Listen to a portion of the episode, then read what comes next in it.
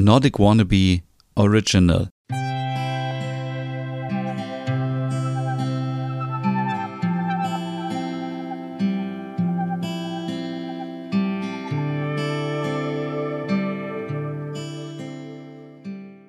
Hey und herzlich willkommen zu einer neuen Ausgabe vom Hügge Podcast. Hier ist euer Hügge-Experte Stefan und heute sprechen wir über das Thema Hügge und Kerzen.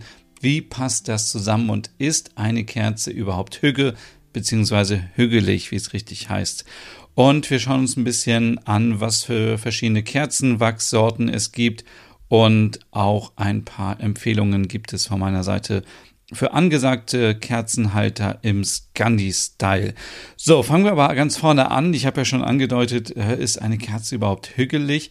Was soll diese Frage? Natürlich, denn wenn wir uns die ganzen Instagram-Accounts angucken oder irgendwas googeln zum Thema Hügge, dann sehen wir immer Kerzen, Decken, Felle, kuschelige Kissen, eine warme Tasse Tee, Bücher, dicke Wollsocken und, und, und, und. Und ich habe schon so oft gesagt, dass das alleine natürlich nicht reicht, um Hügge zu haben. Aber es hilft uns einfach.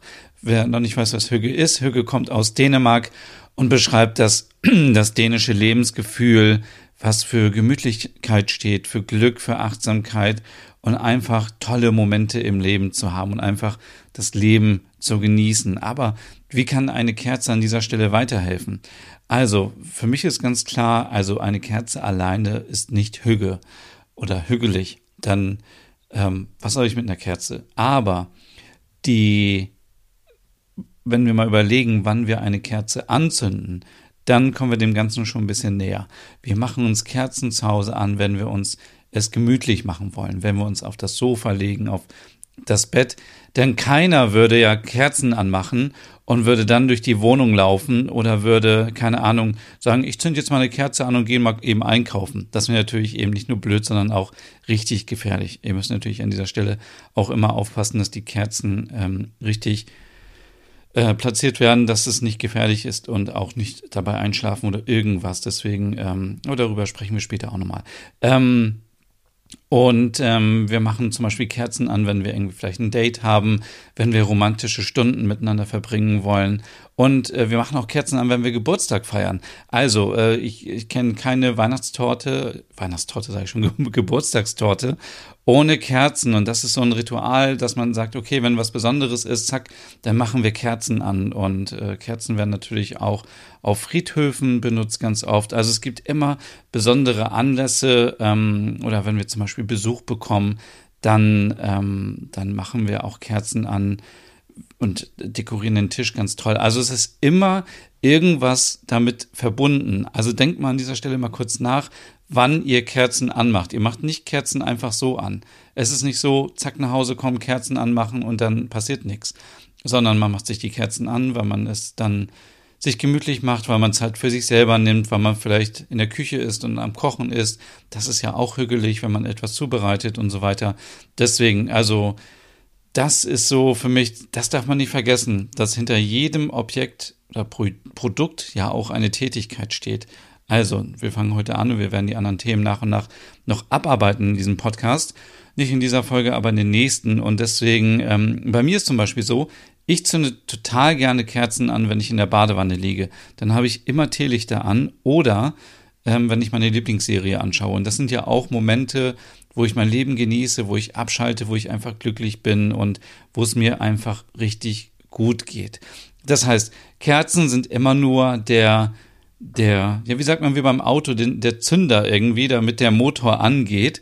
Keine Ahnung, ob es einen Zünder im Auto gibt, aber ihr wisst, was ich meine. Das ist quasi der, der ähm, Initiator, um glücklich zu sein.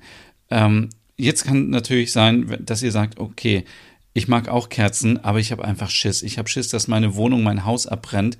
Ich bin abends immer so müde, wenn ich nach Hause komme dann ähm, gibt es mittlerweile so tolle LED-Alternativen. Das möchte ich an dieser Stelle auch nochmal erwähnen, weil ich kenne so viele Leute, die Angst haben vor Feuer und ich kann es so nachvollziehen.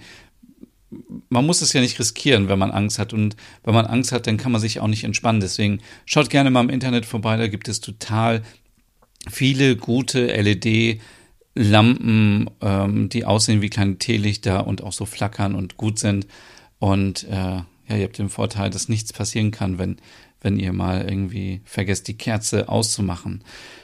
Mm, genau. Und äh, wie sieht das eigentlich aus? Kommt eigentlich dieser Hügge-Trend mit Kerzen nur aus Dänemark? Man weiß es nicht genau. Aber in Dänemark, das ist ganz klar, werden, wurden, muss man ja sagen, 2016 4,3 Kilogramm Kerzen pro Kopf pro Jahr verbraucht. In Deutschland waren es 2,4 Kilogramm und in Österreich 3,1 Kilogramm. Also ja, wenn man sich mal die Zahlen anschaut zwischen Dänemark und Deutschland, dann ist es fast die doppelte Menge. Also, und man kennt es ja auch, ich habe es euch schon so oft erwähnt, wenn man in Dänemark unterwegs ist, sieht man eigentlich kein Fenster oder kein Café, wo irgendwo Kerzen an sind. Und dann ist es eben auch gemütlich, weil man eben genau weiß, okay, wenn Kerzen an ist, dann ist alles entschleunigt. Ich habe ja eben schon gesagt, keiner würde um den Tisch laufen, wenn eine Kerze an ist, weil es einfach blöd ist und gefährlich ist, sondern man, man man ist die ganze Zeit in der Nähe der Kerze, man guckt nach der Kerze, man muss ja drauf aufpassen und man ist sehr ruhig und achtsam und besonnen und ja, genau. Ähm, es gibt, äh, ich habe ein bisschen recherchiert, also äh, die Hälfte der verbrauchten Kerzen in Deutschland werden tatsächlich auch in Deutschland hergestellt. Der Rest wird importiert aus Polen und China. Und ähm, ich habe ja eben schon ein paar Anlässe genannt, wo wir Kerzen gerne anzünden, Geburtstag und so weiter. Aber wir benutzen natürlich auch ganz viele Kerzen in der Adventszeit, zu Weihnachten. Das gehört auch fest dazu. Und äh, vorhin auch schon erwähnt, auf Friedhöfen werden auch ganz oft Kerzen angezündet. Was gibt es eigentlich so für Kerzenwachssorten? Denn euch ist vielleicht auch schon mal passiert, ihr habt irgendwie eine Kerze in der Hand gehabt und dann ähm, habt ihr überlegt, hm, komisch, warum ist die eine Kerze so leicht und warum ist die andere so schwer? Und das liegt einfach daran, dass es unterschiedliche Wachssorten gibt. Also es gibt ähm, ein künstliches Wachs, das ist Paraffin. Und es gibt den, die natürlichen Wachse, heißt es Wachse eigentlich, heißt Mehrzahl, mit Stearin, Bienenwachs, Sojawachs und Rapswachs. Was für ein Name. So, und schauen wir uns die verschiedenen Sorten mal kurz an. Also die Herstellung. Die meisten Kerzen, man sagt 75 Prozent, werden aus Paraffin hergestellt. Die sind sehr günstig und sind äh, auf Erdölbasis, ist quasi ein Abfallprodukt bei der Schmierölproduktion. Diese Kerzen werden nicht, wie man das so kennt, mit einem Docht irgendwie immer in Wachs reingegeben und äh, rausgezogen, ähm, das, dazu kommen wir gleich noch, sondern sie werden in einem Pulverpressverfahren hergestellt, also industriell. Und ähm, das ist natürlich mega günstig, geht super schnell. Aber ähm, die Schmierölproduktion ist mittlerweile so optimiert worden, dass kaum noch Abfälle von Paraffin ähm, entstehen. Und deswegen müssen Kerzenhersteller immer mehr Paraffin aus anderen Ländern importieren. Und das macht die Kerzen vielleicht nach und nach auch wieder teurer. So, dann gibt es die Stearinkerzen. Die werden oft im Gießverfahren hergestellt. Das heißt, das Wachs wird erwärmt und dann ähm, kommen die Kerzen, äh, kommt der Docht mit dem Wachs in eine Form und dann wird das Ganze gegossen. Diese Kerzen, und das habt ihr wahrscheinlich jetzt auch schon gemerkt, ähm, wenn ihr irgendwo einkaufen seid, diese Kerzen sind viel, viel schwerer und sie brennen auch länger. Sie bestehen meistens aus pflanzlichen oder tierischen Fetten. Das sind dann äh, Schlachtabfälle oder äh, äh, genau oder eben aus pflanzlichen Ölen wie ähm, Palmöl und, und so weiter. Ähm, sind oft teurer als Paraffinkerzen. Sieht man natürlich, die Herstellung ist viel aufwendiger. Und äh, es gibt auch oft Kerzen, die sind so ein Gemisch aus Stearin und Paraffin. Und ähm, da sollte man auf jeden Fall achten, wenn man Kerzen kauft mit Palmöl, dass dies wirklich aus einem nachhaltigen Anbau passiert ist, nämlich ähm, Ihr wisst es alle, der Regenwald wird an bestimmten Regionen äh, abgeholzt, um eben Monoplantagen mit Palmen, äh, mit, genau, mit Palmen zu errichten, die eben dieses Palmöl ähm, dann äh, hergeben. Und das ist nicht gut für die Natur und schädlich für das Klima und für alles. Und deswegen sollte man das auf gar keinen Fall unterstützen. Dann gibt es Soja- und Rapsölkerzen, die sind sehr gut, weil das sind vegane Wachsalternativen wenn sie nachhaltig sind und nicht genmanipuliert. Also bei Soja gibt es ja immer wieder auch genmanipulierte Sachen, das sollte man nicht unterstützen. Sojaöl kommt meistens aus den USA, das heißt viel, viel äh, Bewegung wieder, viel Transportkosten und deswegen sollte man vielleicht lieber auf Rapsöl gehen und äh, Rapswachs weil das aus Europa kommt und nachhaltiger ist. So, dann ähm, äh, genau das Ziehen von Kerzen kann man natürlich auch machen. Das äh, habe ich vorhin schon erwähnt. Das haben vielleicht viele von euch im Kindergarten gemacht, also dass man so einen Docht hat und dann wird das so nach und nach in das äh, Wachs gegeben und immer wieder rein, raus, rein, raus und dann wird die Kerze immer größer. Das kann man zum Beispiel auch in Dänemark machen. Das ist natürlich sehr hügelig. Auf der Nordseeinsel Röm kann man das machen und da kann man selber Kerzen herstellen. Dann gibt es noch einen Unterschied. Es gibt natürlich Kerzen, die sind irgendwie einfarbig und dann gibt es viele Kerzen, die sind außen mit einem farbigen Wachsmantel und innen weiß.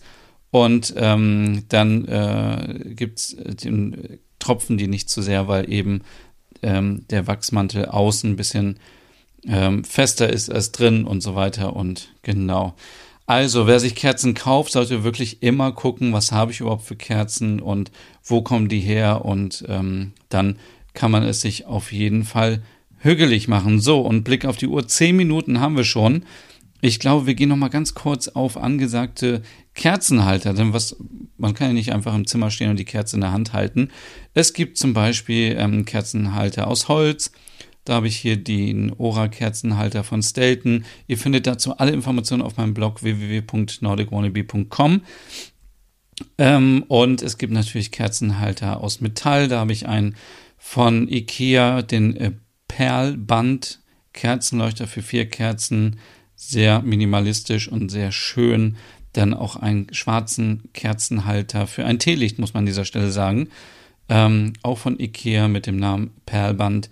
Dann gibt es Napolar-Kerzenhalter, die finde ich natürlich sehr schön. Die sind von Itala, finnisches Design und die gibt es in verschiedenen Farben, dunkelgrau, weiß, unterschiedliche Größen, ganz viele Varianten und die sind total minimalistisch. Die haben einen stabilen Standfuß, dann einen schmalen Hals und dann die Halterung, wo die Kerzen reinkommen, sieht einfach total reduziert aufs Nötigste, minimalistisch, schön, schönes Design, runde Form, es ist nicht eckig, oben ist es eckig, da wo die Kerze reinkommt, der Rest ist rund geformt. Und dann gibt es noch den Balance Messing Kerzenhalter von Firm Living, den möchte ich euch an dieser Stelle noch empfehlen, weil er einfach so genial aussieht.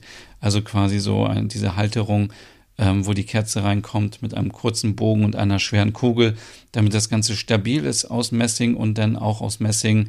Der Anit-Kerzenhalter von Hausdoktor sieht auch sehr schön aus, sehr schlicht und äh, ja, kann man eigentlich nichts falsch machen. Ganz toll finde ich auch den Allrounder für Kerzen und Teelichter, nämlich Ferelig ähm, von Ikea, ein Kerzenhalter, der für Kerzen und für Teelichter ähm, passend ist. Das ist natürlich super, weil so kauft ihr euch einfach nur einen Halter und den könnt ihr für beide nutzen, für Teelichter oder für Kerzen.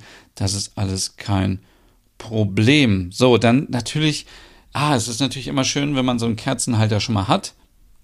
Wenn man damit auch ein Statement setzt, also wenn man nicht einfach sagt, okay, ist jetzt einfach nur ein Kerzenhalter und stelle ich mir hin und gut ist, sondern wirklich ja, so ein Hingucker einfach.